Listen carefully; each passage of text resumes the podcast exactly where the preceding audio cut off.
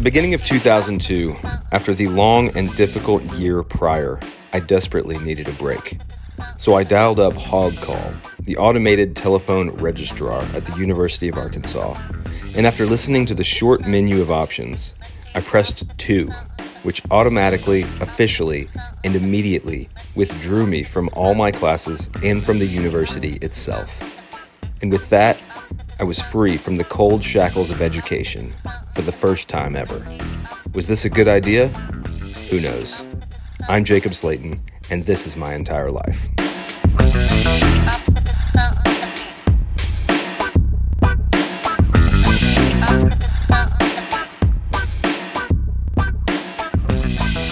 So it's February, and I'm a college dropout, which felt pretty good to be honest. But I needed something to do, so I got a job at Southgate Pharmacy, this little pharmacy inside the Marvin's IGA grocery store on the south end of Fayetteville, Arkansas. And my job was uh, that I was a delivery driver, and I would spend every day delivering medicine to old ladies and Vietnam vets that couldn't get out of the house or didn't want to get out of the house for whatever reason. And it was a fun job. I would go into work at about nine o'clock in the morning and pick up my deliveries for the day and head out. And I would just drive around, listen to music, roll the windows down, kind of do my thing. And my boss told me that, you know, as a delivery driver for this pharmacy, which is a, a small pharmacy, you know, it was all about customer service. And he said, for most of these people, you're going to be the only visitor that they get all week. So if they want to hang around and just talk to you a little bit, that's fine. You know, spend some time with them, get to know them, you know, be their buddy, and uh, we want them to have a good experience. So I was like, cool, you know, I can do that. So I'd drive around to these, I had probably 30 or 40 regular deliveries every week, you know, the same people every week. Sometimes it was more, sometimes it was less. Sometimes I'd go to the same house twice a week. And it was cool, you know, I had like all these different little grandmas that liked having me around and I would stop in and this one little lady, um, I think her name was Miss Rose, and she lived in this really cool old house in Fayetteville. And every time I would go in there, she was always watching college basketball. Just any, whatever was on, she was always into college basketball. And I didn't really care about sports, but she would always want me to sit down and talk basketball with me, which I, I couldn't really do, but I would sit there and listen to her talk. And, and it was just cool. It was just kind of a fun, fun little job. You know, I'd have, you know, these little old ladies would make, make me cookies and brownies and send me home with all kinds of stuff. And these crazy old men, you know, would tell me war stories and things. And it was just cool, you know, I'd pop in and, and see my people for a while and then head back out. And, you know, it was a cool job. And I was making pretty good money, you know, for, for me at the time. Um, and I didn't have to go to school, which was great. You know, I'm still living at the same house with uh, my same group of friends and, you know, the the status quo was basically that that we were all still buddies. Um, you know, they they kept drinking, you know, regularly, and and I wasn't, and so there was a strange kind of rift in between us there. But it was okay, you know. It wasn't bad. It wasn't great. It was certainly better than uh, than the previous year. But anyway, so I'm working at Southgate Pharmacy. I'm making a little bit of money and kind of starting to hang out with a, a little bit of a different group of people. Um, I had a few friends around town, uh, mainly uh, my buddy Fat, who I actually knew and have known my entire life.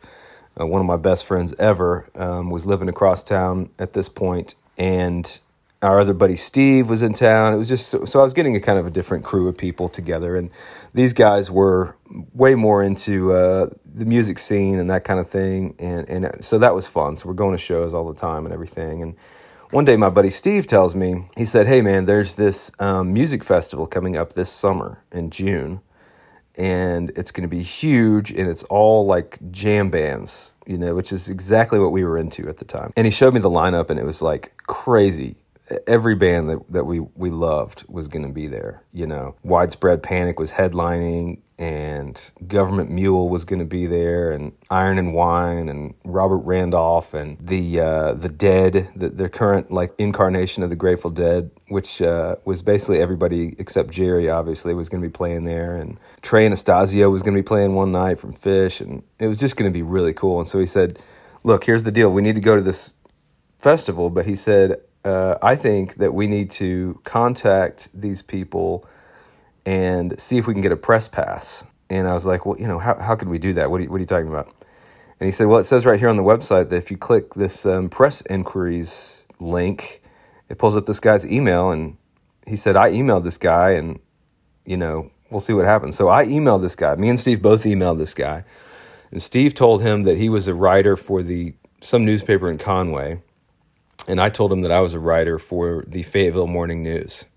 And I said, "Hey, we'd love to come and cover this concert. You know, we're journalists and this kind of stuff." And uh, to to our great surprise, um, he wrote back and said, "Hey, great. Um, you know, you guys are on the press list. I will uh, send you a package, and we're excited to have you come to the show." so we're kind of like, "What? You know? Okay, awesome." And uh, like two days later, we get uh, in the mail a FedEx overnight delivery package that had uh, me and Steve each got these separately, um, but they it each had like press credentials and VIP um, badges, and you know this whole press kit about I don't know all the media stuff that we needed to know, which was like nothing because we're completely faking it. And you know it was like a letter from this guy that said like thanks for covering coming to the show, thanks for covering it. Here's what you need to do when you get here, blah blah blah.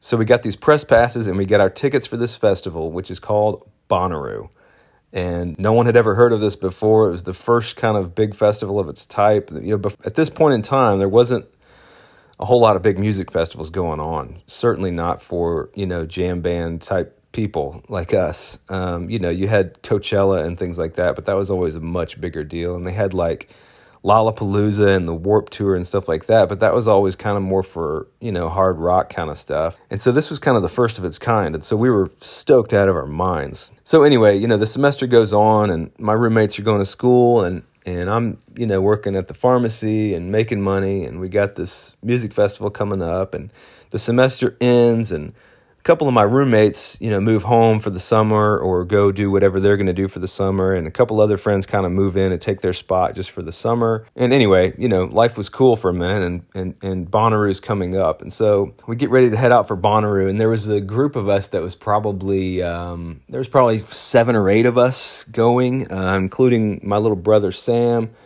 and you know some other friends and you know it was kind of this ragtag group of whoever could could uh, scrounge together 300 bucks and, and take off. And so we drive down to Bonnaroo, which was in Tennessee, like right in the middle of Tennessee, in this little town called Manchester.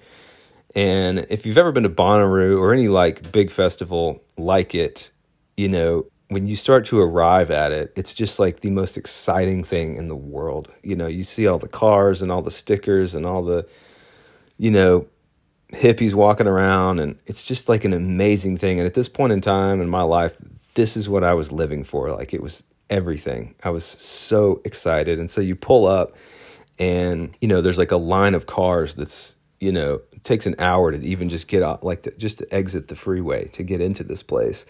And again this is the first one so they didn't really have the infrastructure figured out I don't think. But you know we're waiting in line. Everybody's kind of driving slow and people are walking up and down the street it's just so cool. So we we get into Bonnaroo. We you know it takes forever, but we're just having a blast. And you know I have this great photograph of I was in the truck with my brother, and the car in front of us uh, was another truck of our the rest of our group, and they had the tailgate down.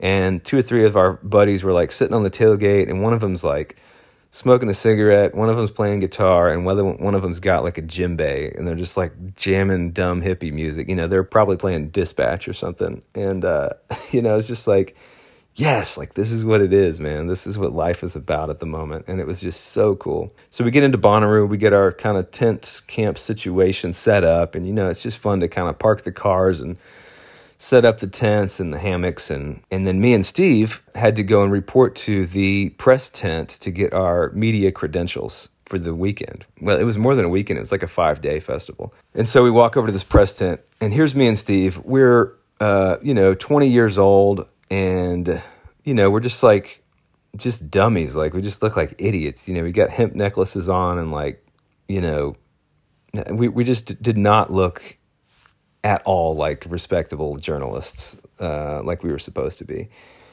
And we're in line, and you know, long story short, we give them our packet stuff that they had sent us, and they give us a couple of wristbands and badges and all the credentials and stuff, and they give us a list of all of the press conferences that are going to be happening throughout the uh, week. And we look at the list, and it's like you know, most of it is kind of no name people that aren't really a big deal to us. But then they had some really big name people too, like Trey Anastasio and a couple of the guys from the Grateful Dead and Widespread Panic and Ben Harper and Jack Johnson and all these people that we were going to go get to go meet. You know, so we we're like psyched out of our minds for this thing. And anyway, it was just like we were just buzzing so much with just the energy and the excitement of it all. And uh, then we walk into the main festival area, and you know they have all these food trucks and vendors and T-shirts and merch and just all the cool stuff. I, I don't know. I've just always been drawn to just that kind of cool stuff. And they had like this general store where you can go buy snacks and drinks and whatever. And there's all this kind of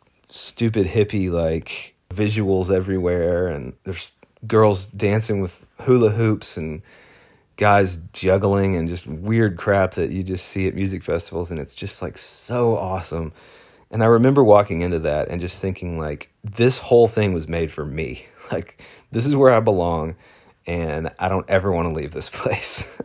To some people this sounds like your worst nightmare but to me and my buddies it was just like home. You know we just felt like we were at home. And there's just something amazing to feel like you found your people and you found your space and your style and your setting and this is who you're going to be, you know, at least for a while. It just felt so good. And we had an amazing time at Bonnaroo. And I have to tell you, one of the greatest stories of my life uh, happens at Bonnaroo.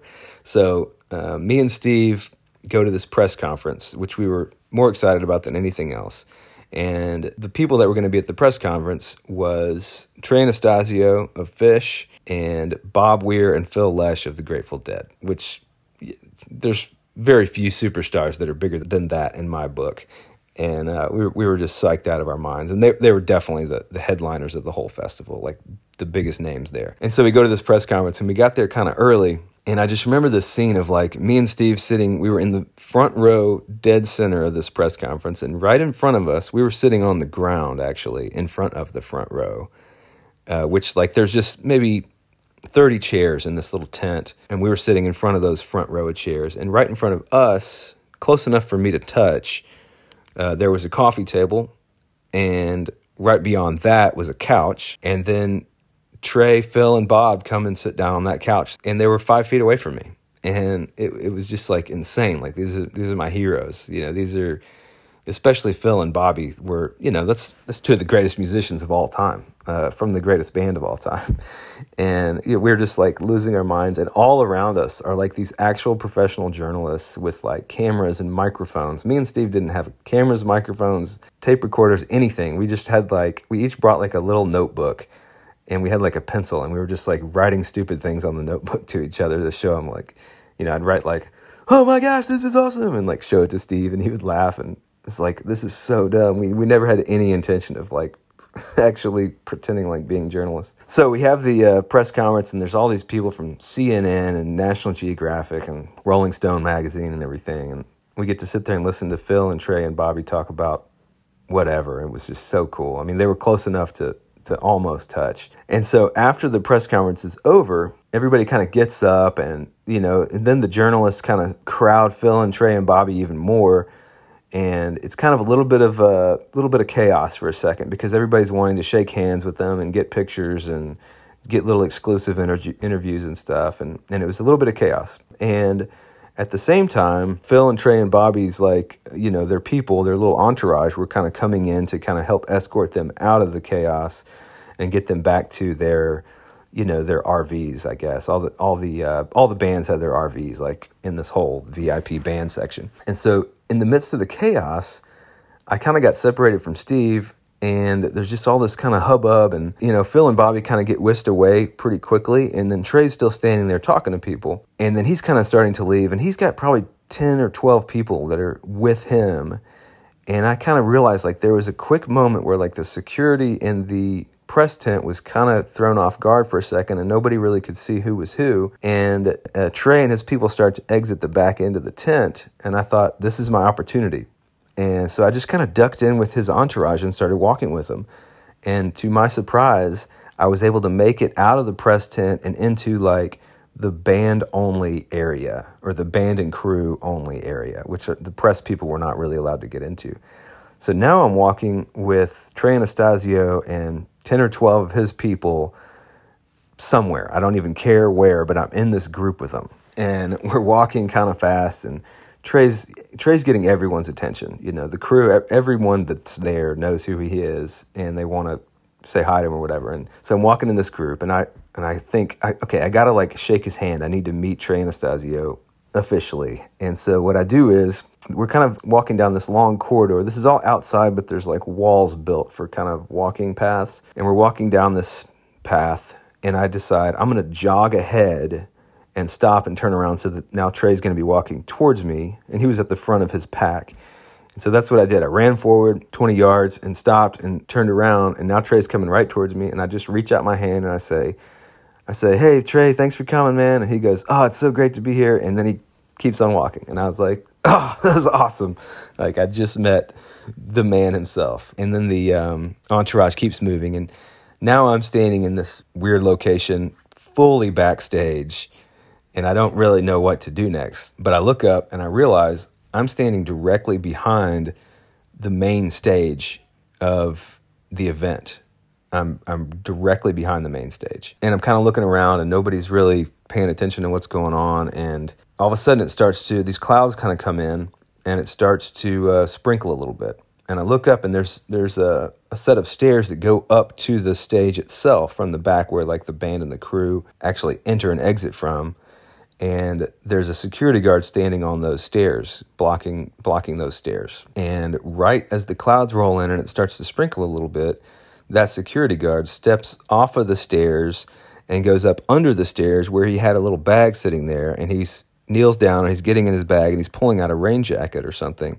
And i realize oh my god this is my opportunity. And so um, while he's under the stairs in that split second of time I took my chance and I ran up the stairs. And I now I'm actually on the stage. And I'm standing there and there's all these, you know, these stages are gigantic. You know, you don't really realize how big these main stages of these events kind of really are.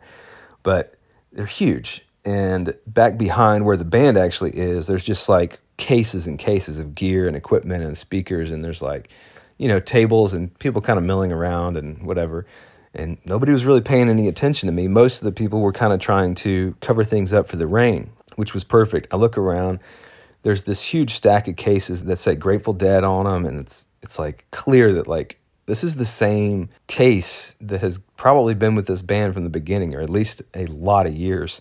And it was just so cool. And I see cases that say Phish on it, and it's like, oh my gosh, this is amazing.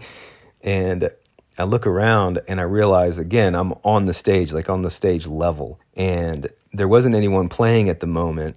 Um, they were like in between bands, um, but I can see the whole crowd out there. And I realized like they can see me.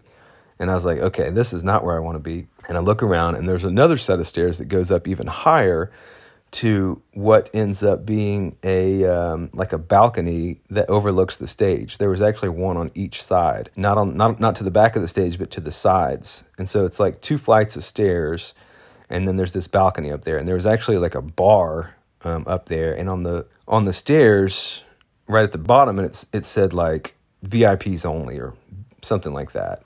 And I just walked right past that, walked up to those stairs and I'm standing up there and there was like three other people up there that were clearly like in bands or like with bands. And here I am. Nobody knows who I am. I definitely don't have the right credential on me to to be in that area. But I look around and nobody's really talking to me or bothering me at all. So I just kind of find a spot there and I just stay there. And you know, at this point in the day, it's like 1.30 in the afternoon or 2.30 in the afternoon or something. And uh, I'm like, well, I am going to stay here for the rest of this day. and I'm not going to move at all. And I'm going to watch uh, Phil and Friends play right here. And I'm going to watch Trey Anastasio play right here because that same night, it was going to be the Phil and Friends show, and which is Phil Lesh and Bob Weir and all the Grateful Dead. And then Trey Anastasio was going to close out that night. And so I'm standing up there and uh, I'm looking around. I'm like, this is where I'm going to be all day. And I have a little backpack, and I think I had like a granola bar in the backpack and like half a bottle of water. And I was like, that's fine. That's all I'm going to need. and I was fully prepared to stay there until, you know, 1 a.m. or whatever time the show was going to close. And that's exactly what I did. I stayed there all day and watched a couple of bands. I don't even remember what it was. But by the time Phil and Friends came on, now it's like eight o'clock at night or nine o'clock or whatever time it was. And, or no, Phil and Friends played during the day actually because it was still daylight outside. And, uh, and I looked down uh, when after the show starts and I'm up there dancing and it's amazing. I'm I'm just right there next not next to but just above Phil and Bobby and and I look down and near the front row of the crowd, about five or six people back, I see my group of friends. They had kind of made their way to the front and in the crowd there's 100,000 people. I mean it was insane the number of people that was there. There wasn't even any other shows happening in the festival at this time because once Phil and Friends took the stage, that was it for the rest of the the thing. They knew that everybody was going to want to be at that show. And so my buddies made it down to the front and I finally like get their attention. I, I'm sort of staring at them and waving. And at this point in time, that balcony that I'm standing on is full of people. You know, all the people that had access to it were up there. But I was on the front edge of it because I had been there all day. And so I'm kind of trying to get my friends' attention and I'm dancing and having a good time. And finally, one of them sees me and they sort of get everybody else's attention and they point up to me and they're just like, oh my God, up there? Of course, they were wondering like where I was all day because again, we didn't have cell phones or no one was, there was nothing, there's no way. When you lose somebody, you just lose somebody. So I watched the whole show up there and then Phil and Friends go off and then Trey Anastasio comes out and plays an amazing show. Absolutely amazing. At this point, I'm like starving and dehydrated, but I don't, I don't care. I'm just having so much fun. And after the show, after Trey's show, you know, everything starts to get shut down. The crew is out on the stage breaking things down, the crowd is leaving, and, you know, it clears out pretty quickly. And so I'm like, well, I guess I'm done up here. And so I get off the stage, walk back to that sort of back area that I had originally gotten onto the stage from. And I thought, well, I'm still backstage. Like, I, maybe I'll just wander around and see what I can get into. And uh, so I'm walking sort of further into the backstage area to where the all the uh, band RVs and everything were were sitting, like this big parking lot of RVs. And I see Trey Anastasio, and he's walking uh, from the stage uh, back to his RV, and I, I just like follow him over there. I was just being such a creeper fan. He goes inside this RV, and I'm standing outside the RV, and I'm like, I'm gonna stand here for a while and uh, see if he comes out, you know, see if I can talk to him again or see if anybody else from the band comes out or whatever. So I'm standing there for a while, say 10 minutes or so, just standing there. And Robert Randolph walks up, the amazing Robert Randolph, and who I was a huge fan of at the time too. He walks up, and I'm standing outside by this RV. There's nobody else around. Robert Randolph walks up, and he, I think, assumed that I was with Trey because I was standing there, like, watching the RV. And he goes, Is Trey in there? I said, Yeah, he is. And he goes, Is he coming back out? And I said, I don't know. I think so. I, I didn't know. I'm just talking to Robert Randolph. So I stand there and I'm bullshitting with Robert Randolph for a little while. And then Trey comes out. And Trey walks over to Robert Randolph and starts talking to him. And it's just the three of us. It's just me, Trey Anastasio, and Robert Randolph. And we're just standing there just talking. And it was so funny because it was clear that Robert Randolph thought that I was with Trey's group and Trey thought I was with Robert Randolph's group. And so neither one of them were like questioning my presence there at all. And they were just talking and they were like including me in the conversation. And it was so cool. And they talked about like collaborating at some point in the future and stuff. And it's just like a dream come true. Like, coolest, like, famous person meeting experience ever by far. So, anyway, after that, I, uh, I, I make my way back to camp. Now it's like two o'clock in the morning or whatever. And I walk into camp and all my friends are like, Oh my God, where have you been? You know, and so I tell them the whole story and they're just, minds are blown. Of course, I have no proof of any of this, um, you know, no photos, nothing. Um, but they had seen me on the stage and everything. And uh, that was just like the coolest and most amazing thing ever. And then six months after that, Bonnaroo releases like the official DVD of the concert or whatever. And so I got the DVD, of course, and, and you can see me on it on the stage during the Phil and Friends show uh, when Bobby's singing um, Sugar Magnolias. The camera like zooms in on Bobby and then zooms right past him, and then you can see me and my dumb hippie ass dancing and being a goober, you know, up on the stage, and uh, it's just amazing. So that was my proof. um, but anyway, that that was just one of the coolest experiences of my life. So go back to Fayetteville after that and kind of finish out the summer. And another funny story about that summer is uh, my buddy Brad had come and moved in with us um, just for the summer. This is the same Brad that shut off the lights at the greatest New Year's Eve party of all time in high school. You know, he he moved in with us for the summer, and he was kind of uh, getting into a little bit of trouble at the time, and um, and he was selling weed. That was kind of just what he was doing to make money, and we all knew that and everything. And again, none of us were, you know, well, I wasn't drinking. None of us were smoking weed except for Brad. And we just told him, you know, when he moved in, like, hey, we know that you're into this, but like, just don't do it at the house and don't bring your weird weed people over and stuff. And he's like, yeah, whatever. So anyway, one day I'm working at the pharmacy and I decided to come home for lunch. I had a little bit of time to kill. And so I was going to come home and make some lunch. And I get home and Brad is in there, is in the house with this other guy. And they were like clearly stoned and they were like heating up a pizza and like playing video games. You know, I was like, I don't care. You know, what's up, guys? And so I go in my room and uh, or I make a sandwich, go into my room, and I'm sitting there. And after a while, I come out of the room and I'm about to, you know, head back to work. And I come out into the living room, and Brad and his friend are gone. The TV is still on, whatever video game. The pizza's still on, and or the oven's still on with the pizza in it. And on the coffee table is more marijuana than I've ever seen in my life, before or since.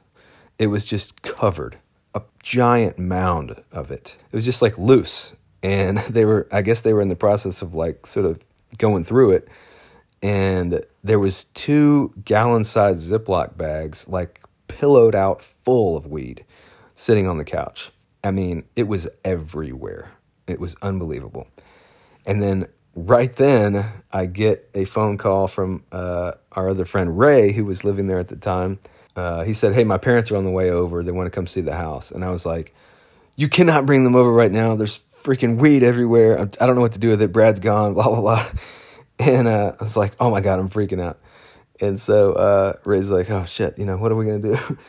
And uh, anyway, then like get off the phone with Ray, and then right then Brad comes back in the door. I don't know where they had gone, but I said, Ray's parents are on the way over. You got to clean this up immediately. You have like 30 seconds. Make it happen. And then I just like go back into my bedroom and and shut the door and like pray that it all gets figured out before I have to answer to any of this. And uh, to my great surprise, like I hear the door open and I hear Ray's parents are like talking and I walk out there and I'm like, "Oh my god." And go out there and Brad is standing there and he's got the places all spit shine and clean looking good. And, you know, he turns on the charm and, hey guys, how are y'all? And Ray's parents come in and everything's normal. It's like, I don't know what happened all that weed. I don't know how he got rid of the smell, but um, he, he did. and it was amazing. But it was definitely uh, pretty scary for a second there. So, anyway, continuing on in the year, the summer ends, fall comes back around. And at this time, I had decided I'm moving out of this house. Um, I need to I need to go do something else. And I had another friend in town named Edward, and uh, he was looking for a roommate, and so it was like, let's let's move in together. And so he said to me, "Hey, just find us a cool place that's like walking distance to campus, and I trust you. Just figure it out, rent it, whatever. I'll, we'll live together." So I was like, "Sweet." So I found this amazing little crappy apartment right next to campus. It was actually right in between the Pi Phi house and the Sigma Chi house um, right there on Maple Street, 522 West Maple Street, apartment A. That's where me and Edward lived. And it was like $400 a month. There was like no heat and air. There was like dial up internet and and it was cheap and she said that we could smoke inside. So we were like, perfect. This is all we want. So we move into the place. It's just like a fresh start. Like it just felt good. And it was just so exciting to just be with the dude that we got along so well together and we just had a great time. And so then the rest of that year was just kind of just hanging out, you know. And I ended up getting back into school um, at that point, and I decided to major in recreation, which is actually a major that you can major in. so I'm majoring in recreation with an emphasis on camp administration, basically camping, which I was already like an expert at. So school was like pretty easy again, and I was I was cool with with going back to school and um, I quit the job at the pharmacy and everything, and you know we just hung out like for for the rest of that fall semester, and it was just so much fun, and um, our place kind of became the you know the place to hang out. You know, it was just sort of the place. It was close enough to campus that everybody would just kind of walk over in between classes and hang out, and our door was always open, and we'd always just walk in and have just random friends hanging out in there, and it was just cool, and we would just like literally just sit inside there and smoke backwoods and cigarettes and dip Copenhagen all day, and you know we we had like a TV and a VHS player, but we didn't have cable or anything, and we had like two VHS movies. We had Fletch and we had the movie Swim Fan, which is a fantastic movie uh, if you've never seen it. Um, but Fletch was on pretty much 24 7 in that house. And at this point in time, I'd started dating uh, Mindy, the same Mindy uh, from the party that we had at our lake house. And she became, you know, we, she was like truly one of my best friends. I mean, maybe my best friend. Um, and uh, we just had so much fun together. It was just awesome, and it was just life was just good again. During this time, we were also going to concerts around town all the time, and it was just so much fun. I started skateboarding with my buddy DS, and we would go skateboard at the parking deck and smoke Black and Milds and it, was just an amazing time. It was just like maybe my best year of college ever. Uh, definitely my best year of college ever. Just a couple of quick music memories from that time and then we'll close it down and I'll tell you what we're going to talk about next time. As I mentioned before, the the uh, the venue in Fayetteville was Dave's on Dickson, and that was where all the cool shows were happening at the time.